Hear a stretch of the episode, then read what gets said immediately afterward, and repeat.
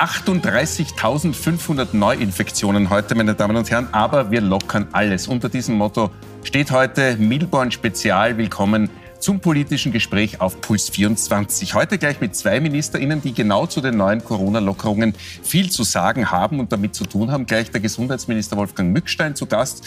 Und jetzt zu Beginn begrüße ich ÖVP-Tourismusministerin Elisabeth Köstinger. Schönen guten Abend, Frau Ministerin. Schönen guten Abend, danke für die Einladung. Frau Ministerin, die Eckpunkte vom Lockern, die sind recht einfach erklärt. Alle Maßnahmen, kann man sagen, fallen weg am 5. März. 2G fällt weg, 3G fällt weg, Masken bleiben nur in ganz wenigen heiklen Bereichen bestehen. Das ist schon am Freitag in zwei Wochen, also in ein paar Tagen. Sind Sie einverstanden mit diesem rasanten Tempo der, der Öffnungen? Absolut. Wir sehen ja in vielen anderen Ländern äh, der Welt äh, die Entwicklung. Omikron funktioniert ja anders als Virusvariante, als es beispielsweise bei Delta der Fall war. Ähm, wir haben vor allem auch ähm, sehr viel Datenmaterial, Information aus Israel, äh, sind eigentlich immer so drei Wochen äh, hinter Israel her im Infektionsgeschehen und sehen äh, trotz der sehr hohen Infektionszahlen aktuell, dass die Lage im Gesundheitssystem, vor allem äh, bei den Intensivbettenbelegungen, Bedingungen sehr stabil ist. Und äh, dementsprechend hat es auch den äh, Expertenbericht von GECO gegeben, äh, der grünes Licht für diese Öffnungsschritte gegeben hat. Also Sie sind natürlich einverstanden. Sie haben sich auch mehrmals für Öffnungen eingesetzt. Wir kommen dann darauf zu sprechen. Ähm, jetzt am 5. März wird allerdings Wien fast wie gewohnt wieder nicht mitmachen bei allen Lockerungen. Es bleibt dort vorerst bei 2G in der Gastro und danach auch bei 2G in der Nachtgastronomie, die dann aufmacht. Jetzt haben Sie letzten Sommer den damals strengeren Kurs von Wien wörtlich absurd genannt. Ist das heute ebenso? Ähm, zum einen war der, die Aussage des äh, Absurden, ähm, dass die Maßnahmen nicht einmal zwölf Stunden vor Inkrafttreten kommuniziert worden sind. Und damals sind ja Testkapazitäten äh, von der Stadt Wien äh, den Betrieben genommen worden. Und das war eine riesengroße Herausforderung, äh, vor allem auch die Tests der Kinder, ähm, das einmal zu bewerkstelligen, braucht ein paar Tage Vorlaufzeit. Und das hat Wien äh, damals nicht gemacht. Ähm, jetzt haben wir ähm, durchaus eine andere Situation. Ich finde es schade, weil wir haben heute bei der Landeshauptleute Pressekonferenz sehr intensiv mit den Expertinnen und Experten diskutiert, die eine klare Empfehlung auch äh, für die 3G-Regel äh, abgegeben haben. Ähm, also ich glaube, dass auch hier äh, der Wiener Bürgermeister eigentlich ganz gut beraten wäre, ähm, diesen Expertenmeinungen auch zu folgen. Aber warum ist es schade, dass man bei 2G bleibt? Das verspricht ja mehr Sicherheit und laut einer Umfrage, die die Stadt Wien auch durchgeführt hat mit mehreren tausend Befragten, haben sich 71 Prozent für Gratistests ausgesprochen und 58 Prozent fürs Beibehalten der 2G-Regel. Ähm, es betrifft aber trotzdem sehr stark die Gastronomie- und Tourismusbetriebe. Ähm, und äh, wir sehen vor allem auch in Wien, dass die Testkapazitäten so gut ausgebaut sind wie sonst nirgends. Ähm, und hier dann auch den Menschen wieder etwas mehr Freiheit zurückzugeben, glaube ich schon das Gebot der Stunde. Wir haben jetzt zwei Jahre Pandemie hinter uns, massive Einschränkungen, massive Einschnitte auch in die Persönlichkeits- und Freiheitsrechte. Und ich bin absolut der Meinung, dass das kein Selbstzweck sein darf. Wenn wir erkennen, ähm, dass sich ähm, die Infektionszahlen insofern ganz gut entwickeln, dass wir im Gesundheitssystem kein Problem haben, dann muss es ähm, für alle auch wieder Lockerungen und Möglichkeiten geben. Da bin ich absolut überzeugt davon. Weil Sie gesagt haben, Omikron hat die Spielregeln geändert, obwohl es jetzt BA2 gibt. Das haben heute mhm. auch die Experten angesprochen. Man muss also noch weiter schauen, gegenüber Delta im Herbst. Damals im Herbst hat man aber die Impfpflicht beschlossen. Jetzt ist man nicht mehr so recht glücklich. Es gibt mehr und mehr Stimmen, die dagegen sind. Soll man die Impfpflicht Ihrer Meinung nach auch aussetzen, jetzt wo Omikron viel schwächer verläuft als Delta? Ich halte die Impfpflicht für ein gutes Gesetz und auch für ein wichtiges Gesetz, weil wir nicht wissen, äh, wie sich die Virusvarianten weiterentwickeln, was uns vielleicht auch im Herbst äh, bevorsteht. Wir haben jetzt zwei Jahre eigentlich einen relativ entspannten Sommer erlebt. Im Winter dann wieder ein neues Auftreten einer neuen Virusvariante, wo niemand hundertprozentig sagen kann, ähm, in welche Art, äh, in welche Richtung das mutiert. Bei Delta war ja der Verlauf der Erkrankung ein schwererer. Bei Omikron ist die Infektiosität Intensität eine äh, erhöhte. Also es ist immer recht unterschiedlich. Ähm, das Gesetz zur Impfpflicht ist so wie ein Werkzeugkoffer gebaut. Das heißt, ähm, es kann ähm, je nach ähm, Infektionsgeschehen, Infektionslage dann auch angepasst werden, scharf gestellt werden oder auch zurückgenommen werden. Äh, Expertinnen und Experten, vor allem aus dem Gesundheitsbereich, aber auch Juristen beraten aktuell und werden der Bundesregierung dann auch für die nächsten Wochen eine Empfehlung vorlegen. Sie würden aber jetzt noch nicht sagen, die Impfpflicht sollte ausgesetzt werden, so wie es manche ÖVP-Landeshauptleute wollen. es wird äh, in den nächsten ähm, Tagen eine Einschätzung von Expertinnen und Experten geben und äh, dem wird äh, die Bundesregierung dann auch Folge leisten. Wer wird drin sein in der Kommission? Das Es äh, besteht aus äh, Gesundheitsexperten, Virologen, die natürlich ein, eine äh, Einschätzung gibt. Äh, ähm, das sind die, die bewährten äh, Gremien, die das Gesundheitsministerium eingerichtet hat. Äh, und dann natürlich auch Verfassungsdienst, Verfassungsjuristen. Ähm, die Impfpflicht ist eine massive, ein massiver Einschnitt äh, in Persönlichkeits- und Freiheitsrechte. Auch das darf kein Selbstzweck sein. Ähm, wenn es eine Möglichkeit gibt, es nicht scharf zu stellen, nicht anzuwenden, ähm, dann müssen wir es ja auch nicht tun. Es gibt gerade aus Ihrer Teilorganisation, dem Bauernbund, äh, Widerstand oder Kritik an der Impfpflicht. Es geht sogar so weit, dass in Niederösterreich 38 FunktionärInnen sogar austreten wollen aus der Partei wegen der Impfpflicht. Pflicht. Hat dieser Unmut an der ÖVP-Basis auch die Stimmung in der ÖVP-Spitze etwas weggedreht vom Durchsetzen der Impfpflicht? Ich glaube, äh, noch präsenter sind die Stimmen aus der Wissenschaft und aus der Forschung, die eben auch äh, belegen, dass Omikron jetzt ein anderes Verhalten hat. Ähm, Sie haben das äh, zu Beginn richtig angesprochen. Die Impfpflicht ist in der Zeit äh, der Delta-Mutation entstanden, ähm, wo es absolut auch, auch ähm, Sinn gemacht hat. Wenn die Expertinnen und Experten jetzt zu einer anderen Einschätzung kommen, glaube ich, äh, spricht nichts dagegen, dem dann auch zu folgen. Frau Ministerin, wir sind jetzt gerade mitten in der Wintersaison, die noch immer andauert natürlich, jetzt mitten in den Semesterferien. Die Branche hofft, dass sie mehr als drei Viertel der Vor-Corona-Umsätze doch noch mal schafft, obwohl es schlechter ausgeschaut hat. Waren die Maßnahmen im Winter insgesamt aber zu streng, sodass man jetzt noch immer ein Minus hat von 25 Prozent gegenüber der Zeit vor Omikron? Also, also vor, vor der Pandemie sogar? Ich glaube, es ist kein äh, Geheimnis, äh, dass das Vorverlegen der Sperrstunde auf 22 Uhr nicht mein Wohlwollen gefunden hat, äh, weil auch niemand jetzt wirklich belegen hat können, dass weniger Infektionen deswegen geschehen sind. Es geht ja bei dieser einen Stunde, wir hatten 23 Uhr, dann war es 22 Uhr, äh, eigentlich nur mehr darum, dass die äh, Gäste dann auch austrinken können äh, und dann eh nach Hause gehen. Ähm, aber im Grunde, glaube ich, war es schon äh, richtig, dass wir diese Maßnahmen so gesetzt haben. Was für uns aber entscheidend entscheidend war in Österreich, äh, war die Pflicht äh, zur FFP2-Maske und vor allem eben auch der dritte Stich, ähm, das Boostern, ähm, das Impfen äh, ist natürlich ein ganz massiver Erfolgsfaktor. Habe ich Sie jetzt richtig verstanden, dass, die, dass das Minus der Wintersaison von Ihnen ähm, als, als, als, dass die Sperrstunde dafür verantwortlich gemacht wird, von 22 Uhr, dass viele Wintergäste deswegen nicht nach Österreich gekommen sind? Nein, natürlich. Ähm, wir haben das sehr intensiv gesehen, dass äh, Buchungen dann sehr stark noch äh, in die Schweiz, nach Italien, Südtirol, unser Nachbarbundesland auch äh, mit, mit einer sehr ausgeprägten Tourismuslandschaft, ähm, dass die dann schon die großen Profiteure waren. Und ähm, gerade bei solchen Maßnahmen, glaube ich, geht schon auch um Praktikabilität in einem Hotel, in einem geschlossenen ähm, Objekt mehr oder weniger ähm, wo Menschen gemeinsam frühstücken, dann im Spa-Bereich sind und vielleicht auch noch gemeinsam äh, den Skilift nutzen und am Abend äh, dann sitzen und ihr Abendessen genießen, die dann um 22 Uhr ins Zimmer zu schicken, ähm, war halt schon äh, für unsere Touristiker eine enorme Herausforderung. Und da habe ich den Unmut absolut verstehen können. Sie sprechen da ja was an, was auch das Tauziehen betrifft, das immer wieder gegeben hat in der Regierung, auch seit dem Sommerhalbjahr vor allem von Seiten der ÖVP und der Wirtschaftstreibenden, vor allem was Sie repräsentieren, und dem Gesundheitsminister Mückstein. Sie sind vielleicht die zwei äh, Regierungsmitglieder, die am weitesten auseinanderliegen mit den Positionen, naturgemäß. Und es gibt da mehrere Beispiele, wo äh, Mückstein und, und Sie weit auseinanderlagen. Anfang Juli hat er zum Beispiel vorgeschlagen, Maskenpflicht im Handel ab Inzidenz 25, hat die ÖVP abgelehnt. Naja, Ende Juli. das ist jetzt kein Tourismusthema. Ja, also, Ende Juli war es der Vorschlag PCR-Testen für Urlaubsheimkehrer abgelehnt. Am 5. September will er Maskenpflicht und 2G Abgelehnt kam natürlich später. Am 15. November hat er noch die Forderung nach Ausgangsbeschränkungen für Geimpfte erhoben. Das haben Sie auch abgelehnt, sagen, Sie halten nichts von den Wortmeldungen des Gesundheitsministers. Dieses dauernde Tauziehen, das über Monate geht, hat das insgesamt äh, das Vertrauen der Bevölkerung in die Corona-Politik, in die gemeinsame, konsequente Politik äh, zerstört? Also ich glaube, äh, wir alle waren massiv davon abhängig, wie das Infektionsgeschehen verläuft. Und in dem Moment, wo es äh, wirklich auch auf den Intensivstationen im Gesundheitssystem äh, zu Engpässen gekommen ist, haben wir natürlich die Maßnahmen wieder verschärft.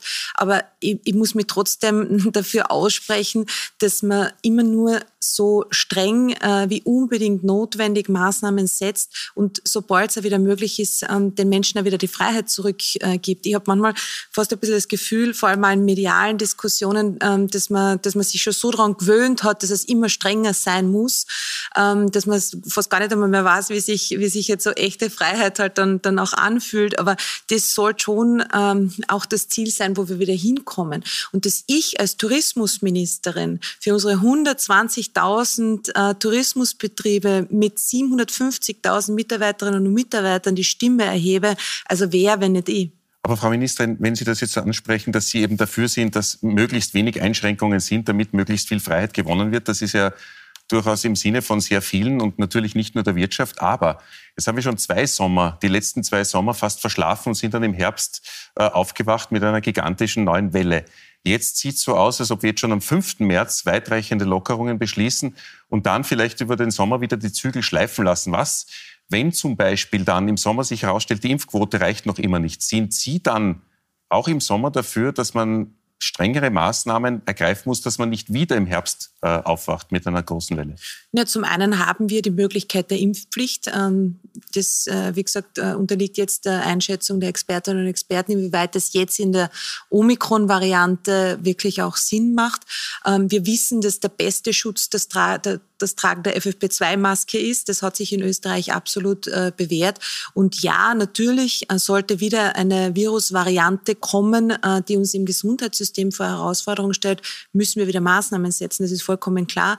Ähm, der Hammer and the Dance im März 2020 war ja schon die Beschreibung dessen, wie eine Pandemie verlaufen wird. Ähm, aber dass es dann trotzdem auch wieder Freiheiten geben muss, äh, ist für mich unabdingbar wir sehen das ja alle mittlerweile auch im, im, persönlichen Bereich. Die, die Menschen haben zum Teil die Einschränkungen auch wirklich satt, dass ähm, gesellschaftliche Leben gehört ja für alle von uns auch dazu. Veranstaltungen, die zurzeit nicht stattfinden, Kunst und Kultur, ähm, das ist ja eigentlich äh, das Normalste der Welt. Und äh, ich glaube schon, dass sich die Menschen wieder sehr danach sehnen. Und dann halt eben auch wieder einen schönen Urlaub zu verbringen. Weil Sie Kunst und Kultur angesprochen haben, die Stadthotels, die liegen immer noch äh, da nieder, vor allem weil Kongresse und große Messen mhm. noch nicht erlaubt sind. Das kommt ja alles erst im März. Aber schon jetzt sind Rückzahlungen fällig für viele Betriebe, was staatlich garantierte Überbrückungskredite betrifft. Da meldet die Wirtschaftskammer, dass ein Drittel der Gastronomie- und Hotelbetriebe diese Ratenzahlung vielleicht nicht schaffen wird. Um welchen Betrag geht es denn da, den der Finanzminister locker machen müsste, damit äh, Massenpleiten verhindert werden? Na, zum einen einmal ähm, gibt es drei verschiedene Varianten der Überbrückungskredite und der Finanzierungen.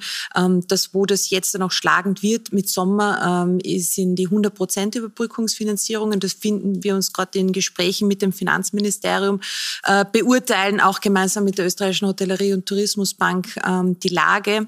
Aber für uns ist vollkommen klar, was es an Wirtschaftshilfen braucht, vor allem für die ähm, stark betroffene Stadthotellerie, für die Reiseveranstalterbranche.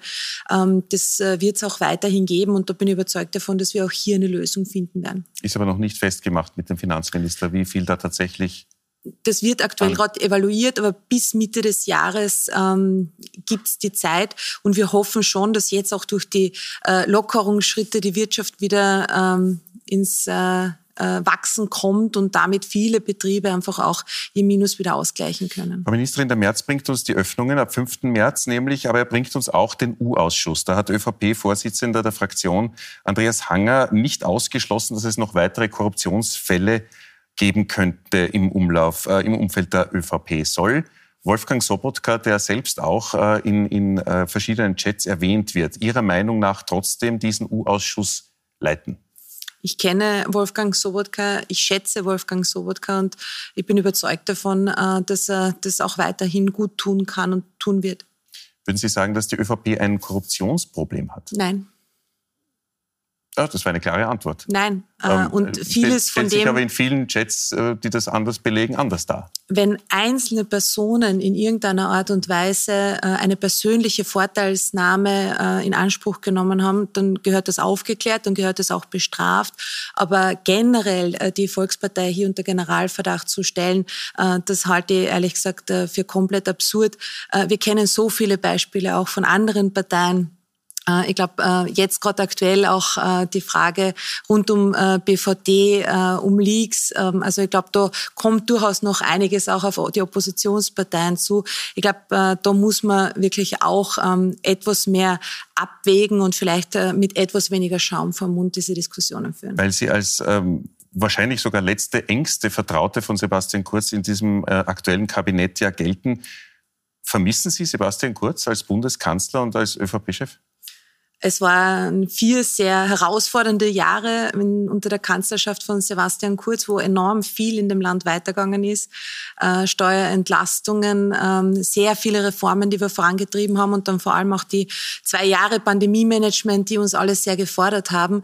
Äh, ich respektiere den äh, Schritt von Sebastian Kurz und weiß, dass es ihm gut geht und äh, dass er in der Wirtschaft sehr schnell und sehr gut eben auch Fuß fasst. Das führt mich noch zur letzten Frage, Frau Ministerin, weil Sie die Wirtschaft schon angesprochen haben und den Wechsel von Sebastian Kurz dorthin. Jetzt ist er ja bei Peter Thiel, das ist der neue Arbeitgeber von ihm, der ist Finanzier, Finanzier des US-Parlamentswahlkampfs, des Zwischenwahlkampfs und er will dort 16 äh, rechtskonservative Hardliner in den Kongress bringen. Und die meisten davon glauben, wie Donald Trump selbst, die Lüge, dass die Wahl in den USA äh, gefälscht wurde. Passt da ein österreichischer Ex-Kanzler in dieses Umfeld einer sagen wir mal, demokratieskeptischen Firma?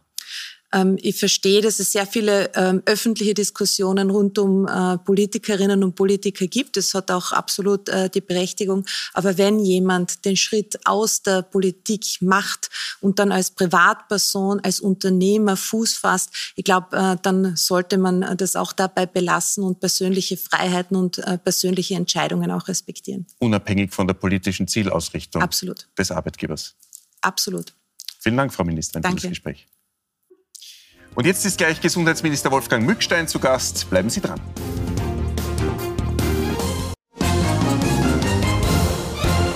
Herzlich willkommen zurück, meine Damen und Herren, auf Puls 24 am Tag des Öffnungsgipfels hier beim politischen Gespräch. Und jetzt begrüße ich den grünen Gesundheitsminister Wolfgang Mückstein. Herzlich willkommen, Herr Minister.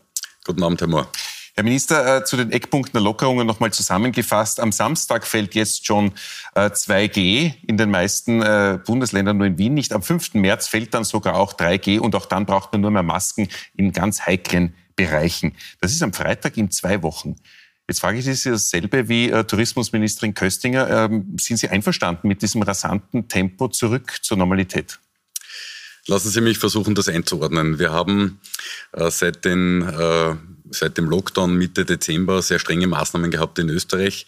Wir haben am 6. Jänner noch einmal nachgeschärft und sind mit den Maßnahmen äh, bis dahin äh, sehr gut gefahren. Wir haben auch immer genauer werdende Prognosen gehabt. Äh, und zwar hat Omikron einen Paradigmenwechsel ausgelöst. Wir haben äh, sehr hohe Zahlen, aber wir haben im Vergleich zu anderen Wellen nicht die gleiche, das gleiche Auslastungsproblem auf Intensiv- und Normalstationen.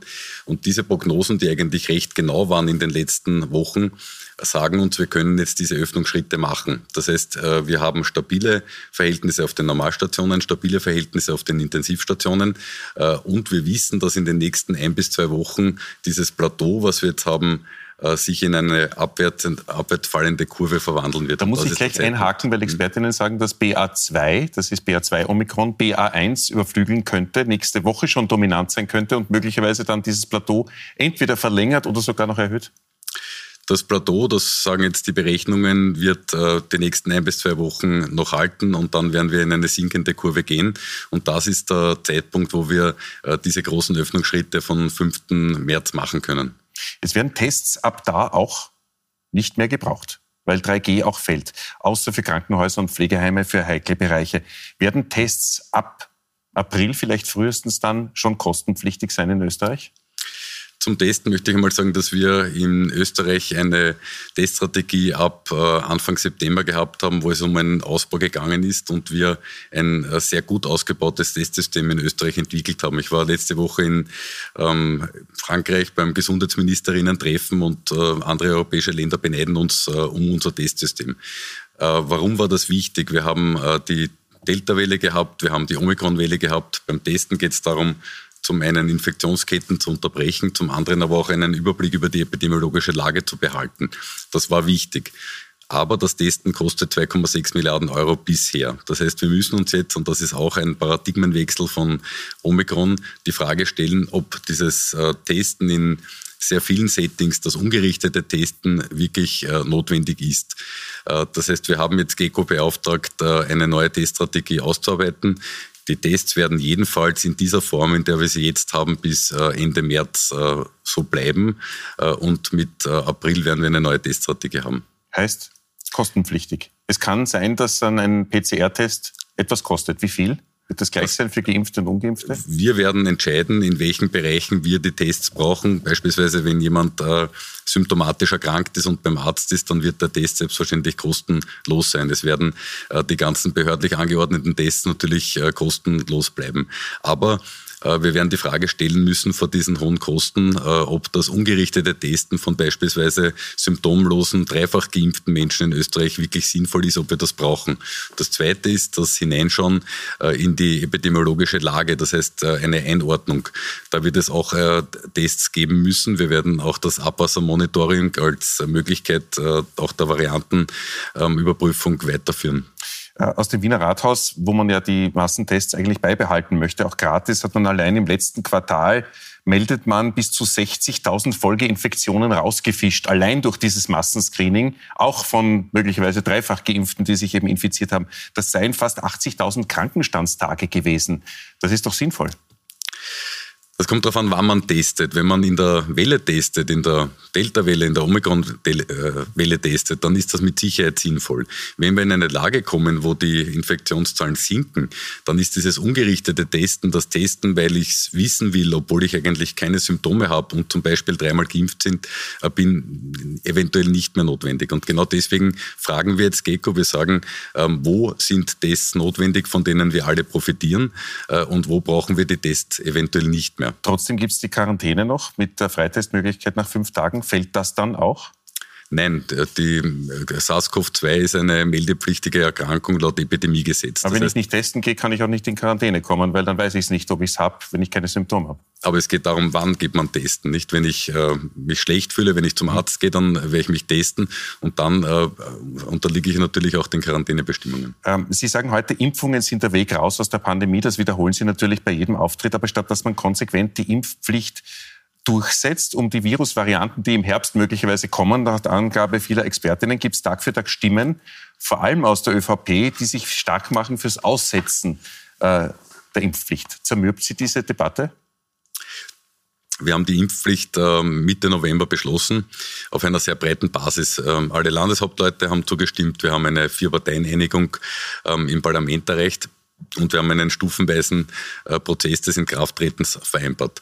Äh, worauf die Landeshauptleute repliziert haben, war, dass es auch im Gesetz vorgesehen ist und das Gesetz ist flexibel gestaltet, ähm, dass wir eine Kommission haben, eine Paragraph 8 Kommission, die vom Bundeskanzler eingesetzt wird. Da sitzen Experten drin aus dem medizinischen Bereich, es sitzen Experten drin aus dem juristischen Bereich. Und das ist aber nicht die GECO, das ist eine neue Kommission, die es geben wird. Das ist eine neue Kommission, die es geben wird.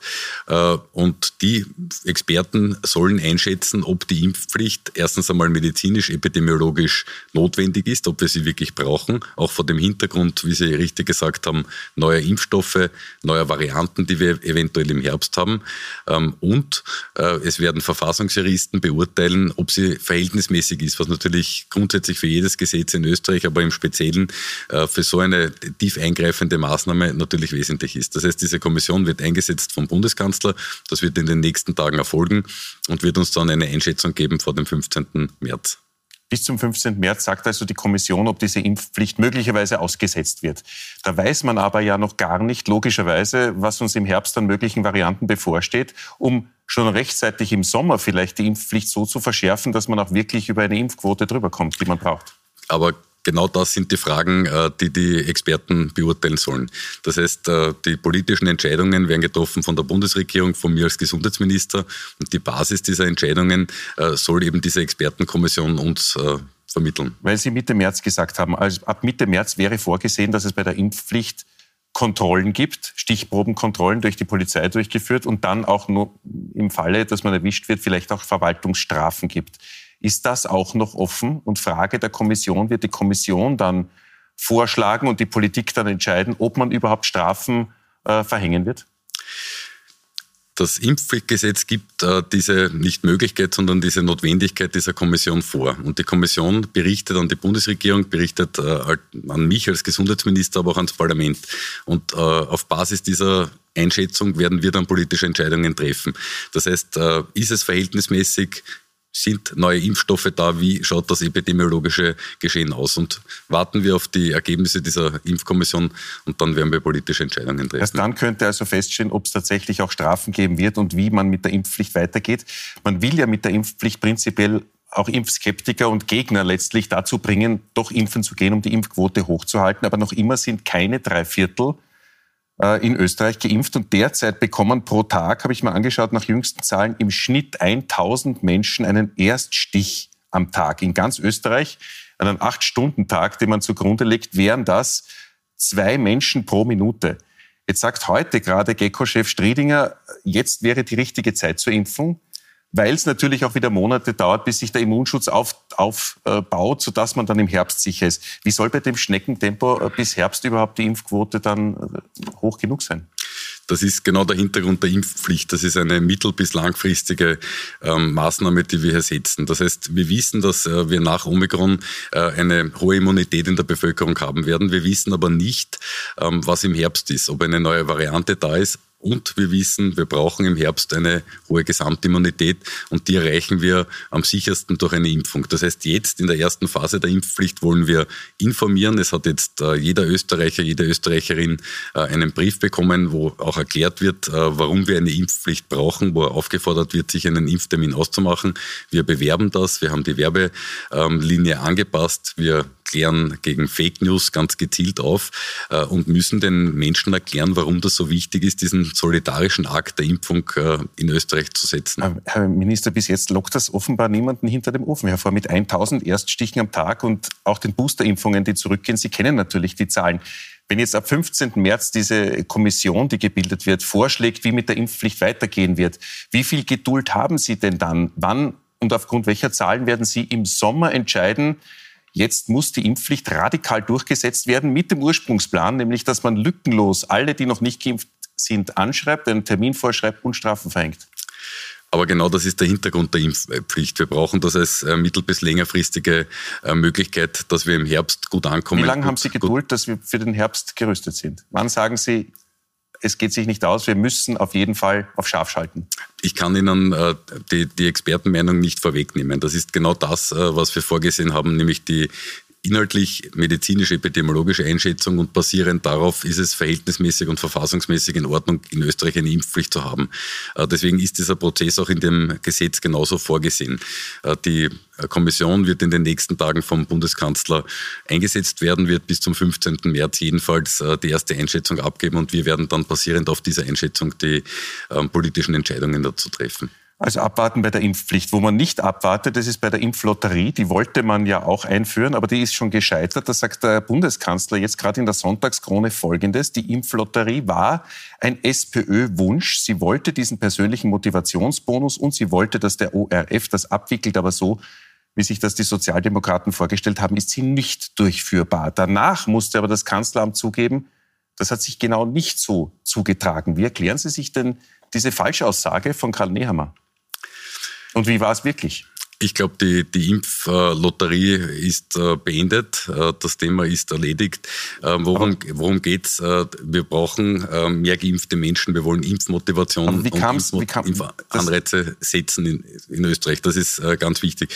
Ähm, die Aussagen von Karl Nehammer hat Karl Nehammer selber zu kommentieren. Da möchte ich ihm nichts via der Medien ausrichten. Wie hat sich zugetragen?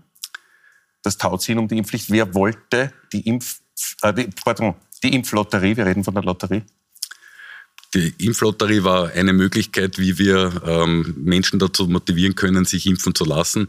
Ähm, wir haben äh, ein, ein, Problem in der Abwicklung äh, gehabt über den ORF und gemeinsam entschieden, dass die Impflotterie nicht das probate Mittel ist, äh, um jetzt die Impfquote zu erhöhen. Ähm, ich glaube, äh, das Geld kann auch äh, sehr gut woanders eingesetzt werden. Ich denke da zum Beispiel an, an den Pflegebereich und genau das besprechen wir gerade in der Bundesregierung. Das schlägt der Vizepräsident Gingold von der Ärztekammer Wien vor, der sagt, äh, Zulagen fürs Gesundheitspersonal, weil immerhin liegt da jetzt eine Impflotterie Milliarde herum, die man verwenden könnte. Wäre das äh, sinnvoll? Ich glaube, äh, dass das Geld sollte Menschen zugutekommen, äh, die äh, besonders von der Pandemie betroffen sind. Die Pflege ist ein Bereich, der, wo es ja nicht nur um die Menschen geht, die in Pflegeberufen arbeiten, sondern auch vor allem um die Menschen gehen, geht, die gepflegt werden. Das wäre zum Beispiel eine Möglichkeit, die mir besonders gut gefallen wird. Sie haben vorher gesagt, dass die Politik sehr wohl auf die Experten hört, nämlich jetzt auch gerade was die Impfpflicht betrifft, wo die Kommission jetzt neu gebildet wird. In den Schulen hat man auch auf Experten äh, gehört, auf Expertinnen aus der GECO nämlich. Da ist die äh, Maskenpflicht früher gelockert worden als anderswo, in der Volksschule schon jetzt und in den anderen Stufen ab kommender Woche. Und der Bildungsminister hat diese Entscheidung, die gefallen ist, auf Puls 24 erklärt mit einer Empfehlung der GECO-Kommission. Äh, Hören wir kurz mal rein, was Martin Polaschek gehört hat, er gesagt hat das Einführen der Maskenpflicht im Sportunterricht und in den Volksschulen war ja, waren ja im Grunde genommen die letzten Maßnahmen, die getroffen worden sind, als die, als die Zahlen nach oben gingen. Und es gab äh, immer wieder den Wunsch, der an uns herangetragen wurde, gerade hier wieder Lockerungen durchzuführen. Und wir waren in regelmäßiger Abstimmung, haben das Thema immer wieder auch bei GECO zur Sprache gebracht. Und äh, es gab schlussendlich aufgrund der Gesamtsituation, die sich jetzt doch in, in Richtung einer Entspannung bewegt, äh, die Einschätzung der Expertinnen und Experten, dass wir als erstes auf das Masketragen im, Schul im, im Sportunterricht äh, verzichten können und dann eben auf Basis der Gesamtsituation jetzt in den Volksschulen. Und deshalb haben wir uns dazu entschieden, äh, das so zu machen. Aber genau, Herr Gesundheitsminister, das ist nicht so, sagen nämlich drei Gecko-Experten, nämlich Andreas Bergthaler, Gary Feutig und Niki Popper, die sagen, nein, sie waren eben nicht mit der Empfehlung für diese Aufhebung der Maskenpflicht in den, in den, äh, am Sitzplatz. Warum hat der Unterrichtsminister das aber trotzdem so gesehen? Das kann ich jetzt äh, schwierig beurteilen. Bei den Schulen haben wir im Herbst äh, einen Drei-Stufen-Plan gemeinsam äh, mit dem Bildungsministerium entwickelt. Zuständig grundsätzlich ist das Bildungsministerium. Wir äh, beraten hier fachlich, inhaltlich ähm, einen Stufenplan für die Schulsicherheit äh, in drei Stufen, der sich an den Inzidenzien orientiert hat, was damals sinnvoll war. Heute haben wir sehr hohe Inzidenzien, wenn wir jetzt von 200 Inzidenz äh, reden, wo die dritte Stufe im Herbst in Kraft getreten ist. Jetzt haben wir 2000. Nicht? Das heißt, äh, das muss neu ähm, gemacht werden jetzt. Ähm, es gehören äh, Regeln her für die Schulen, die, die lebbar sind, aber die auch die Sicherheit in den Schulen gewährleisten. Ähm, die Masken sind grundsätzlich ein, ein einfaches und effektives Mittel in der Pandemiebekämpfung. Wir werden den, das Bildungsministerium fachlich inhaltlich unterstützen und der Kollege Polaschek wird in den nächsten Tagen dann die weiteren Pläne für die Schulen bekannt geben. Also Sie wissen jetzt nicht, ob das eine Entscheidung rein von Polaschek war, der sich über ähm, Empfehlungen der GECO-Kommission oder jedenfalls namhafter Mitglieder hinweggesetzt hat? Also das war eine ich, ich Entscheidung des Ministers? Ich, ich kann das nicht äh, kommentieren. Ich weiß, ich kenne die Abstimmungen da nicht. Weil Sie, weil Sie gesagt haben, die FFP2-Masken sind ein probates Mittel. Viele ExpertInnen sagen das ja auch, dass gerade in Innenräumen die FFP2-Maske sinnvoll ist. Trotzdem wird sie abgeschafft ab 5. März bis auf ganz heikle Bereiche, Pflegeheime, Altersheime und dort, wo man unbedingt hin muss, nämlich Supermarkt, Apotheken, man kennt das schon. Sonst gibt es nur eine Empfehlung dazu. Das ähm, waren auch die Regelungen letzten Sommer. Das heißt, wir haben gesagt, äh, die Bereiche, die jedenfalls alle benutzen können müssen, die öffentlichen Verkehrsmittel, äh, die ähm, Supermärkte, Postämter, Banken, äh, dort wird weiterhin äh, eine, eine FFP2-Maskenpflicht äh, gelten. Es gibt die Empfehlung, dass in Innenräumen grundsätzlich äh, Masken getragen werden. Ähm, und ich, ich glaube, die, die, wenn sich jemand Masken aufsetzen will, dann kann er das machen. Das ist wichtig. Es ist auch mein Appell an Menschen, die noch nicht geimpft sind. Ähm, erstens natürlich der Appell, sich impfen zu lassen und zweitens der Appell, sich bestmöglich zu schützen in den nächsten Wochen und Monaten. Trotzdem gilt sie nicht mehr. Also eine Empfehlung ist es natürlich, jeder kann sich darum kümmern oder auch nicht. Äh, und es gibt nur ein paar wenige definierte Bereiche. Warum hat man nicht diese Maskenpflicht dort gelassen, wo sie bis jetzt auch in Kraft tritt? Weil Sie eben selbst sagen, das ist effektiv und das ist nicht wirklich mühsam. Wir haben äh, Prognosen, die uns ähm, stabile Intensiv- und Normalbettenauslastung äh, in den nächsten Wochen prognostizieren. Diese Prognosen sind ähm, recht sicher, weil wir auch in den letzten Wochen schon gesehen haben, dass diese Zahlen stabil waren und auch internationale Beispiele das zeigen. Ähm, die Maßnahmen, äh, die wir am 5.3. behalten, äh, sind eingepreist in diese Öffnungsschritte. Das heißt, wir brauchen die Masken dort, wo jedenfalls die Menschen hin müssen, wenn sie in die Arbeit fahren, mit der U-Bahn fahren, mit dem Bus fahren. Wir brauchen sie dort, ähm, wo äh, in Supermärkten eingekauft wird und überall anders gibt es eine Maskenempfehlung, Maskenempfehlung vor allem indoor. Vielleicht ändert sich das auch noch vor dem Herbst, Herr Minister. Eine Frage noch zum Herbst, abgesehen von der Empfehlung der Kommission. Wann wird es den vierten Stich geben oder geben müssen? Das nationale Impfgremium wird sich wahrscheinlich nächste Woche mit dieser Frage auseinandersetzen. Äh, das ist deswegen noch schwierig zu sagen, weil es hier international noch wenig Vergleiche gibt. Bis auf Israel haben eigentlich wenig Länder ähm, bereits den vierten Stich äh, gemacht. Ähm, es ist auch die Frage, wann dieser vierte Stich sinnvoll ist. Mache ich den, wenn ich im November zum Beispiel, ich bin im November geimpft worden mit dem dritten Stich, bereits im Mai, sechs Monate danach, oder warte ich bis äh, auf den Herbst? Das heißt, hier warten wir auf die Experten. Ähm, Einschätzung. Dann wird es eine, eine klare Empfehlung geben des Nationalen Impfgremiums, wann der vierte Stich notwendig ist. Warte ich zum Beispiel schon auf den Variantenimpfstoff oder nicht? Das sind Fragen, die äh, jetzt geklärt werden und dann gibt es eine Empfehlung. Das heißt, da wird sich dann auch die Gültigkeit des grünen Passes daran orientieren, den ich ja dann für Auslandsreisen immer noch brauchen würde. Ist das richtig? Die, die, die Regeln des grünen Passes, da gelten die Regeln, die in dem jeweiligen Land äh, gelten. Nicht? Da war am Gesundheitsministerinnen-Treffen letzte Woche in Frankreich äh, auch Thema, dass man das möglichst vereinheitlicht, dass es äh, zu einer einheitlichen Linie kommt. Wir wissen, dass bei der Einreise nach Österreich ab Mitte, Ende nächster Woche jedenfalls die 3G-Regelung gelten wird. Das heißt, wenn man nach Österreich kommt, braucht man äh, 3G. Es ist doch noch einiges offen in den nächsten Monaten. Vielen Dank, Herr Minister, für das Gespräch. Danke für die Einladung. Und hier geht es weiter mit den Politik-Insidern bei Gundula Geiginger. Natürlich geht es um den großen Öffnungsgipfel heute. Schönen Abend auf Puls 24.